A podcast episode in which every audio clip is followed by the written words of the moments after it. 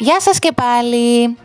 Σήμερα σας έχω hot gossip για τα στούντιο της DreamWorks και την αγαπημένη μας ταινία «Ο δρόμος για το Eldorado». Ακούστε προσεκτικά! Η DreamWorks, όπως σας είπα και την προηγούμενη φορά, είναι μία από τις πιο μεγάλες και αξιόλογες εταιρείες κινουμένων σχεδίων, με πολύ επιτυχημένες και διάσημες πλέον παραγωγές, όπως ο Shrek, η Μαδαγασκάρη, Εγώ Απεσιότατος και το πώς να εκπαιδεύσετε το δράκο σας. Μία από αυτές είναι και ο δρόμος για το Eldorado. Η ταινία είναι η δεύτερη και από τις λίγες της εταιρεία που είναι φτιαγμένες με παραδοσιακό δυσδιάστατο σχέδιο μετά τον πρίγκιπα της Αιγύπτου. Το έργο που κυκλοφόρησε το 2000 έχει σχεδιαστεί με αξιέπαινη ομορφιά και ο φανταστικός πολιτισμός του Eldorado απεικονίζεται με εκπληκτική ζωντάνια. Το soundtrack του Elton John και του Hans Zimmer πλαισιώνει με μαγικό τρόπο τις σκηνές του έργου. Όλα συντελούν θετικά στην αισθητική της ταινίας με τέτοιον τρόπο που στα μάτια μας είναι συγκλονιστική μέχρι και σήμερα. Παρόλα αυτά, για την DreamWorks ήταν μια τεράστια αποτυχία. Spoiler alert!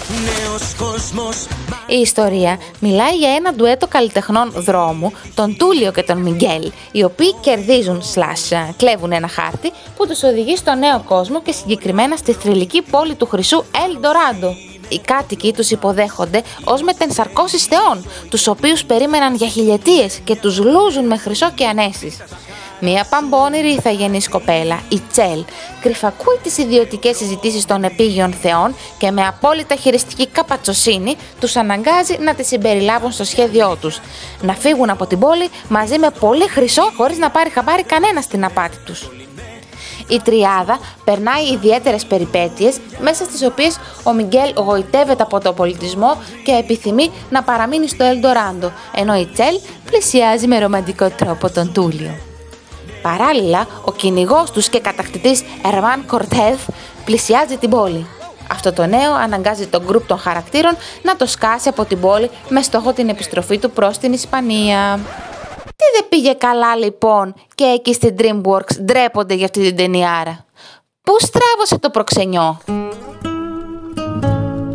Η εταιρεία της DreamWorks ξεκίνησε πολύ δυναμικά με έργα τα οποία διέθεταν ιδιαίτερη σοβαρότητα, πιο ψαγμένο χιούμορ σε σχέση με την Disney και στοχεύοντας κατ' επέκταση περισσότερο και σε ενήλικο κοινό.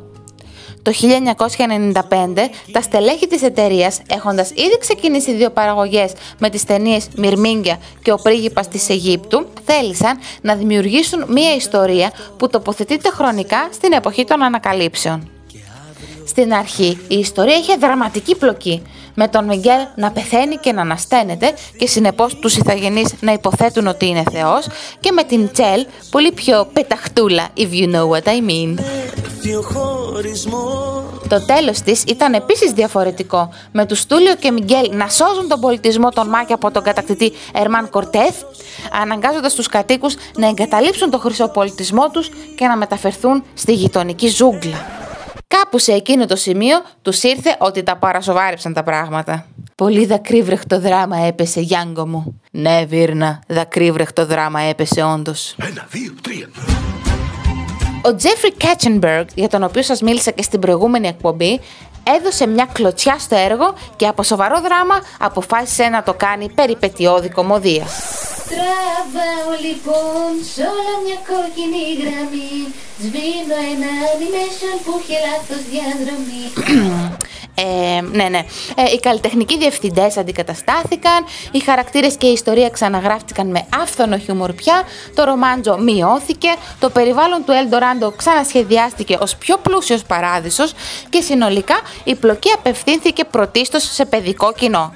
Και κάπως έτσι, με όλα τα μπρος και πίσω που χρειάστηκαν να γίνουν, χάθηκαν και κάποια deadlines, πάρθηκαν και κάποιες παρατάσεις.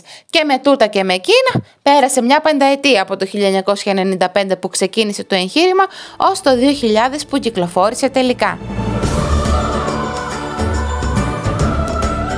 Όλο αυτό το χάος και η μακροχρόνια παραγωγή κόστισε πάρα πολλά χρήματα στην εταιρεία, τα οποία δεν ισοσταθμίστηκαν από τις πωλήσεις. Το βασικότερο πρόβλημα ήταν ότι το χιούμορ της ταινίας βρισκόταν αρκετά πιο μπροστά από την εποχή της και απευθυνόταν σε ενήλικες, πράγμα που δεν εκτιμήθηκε.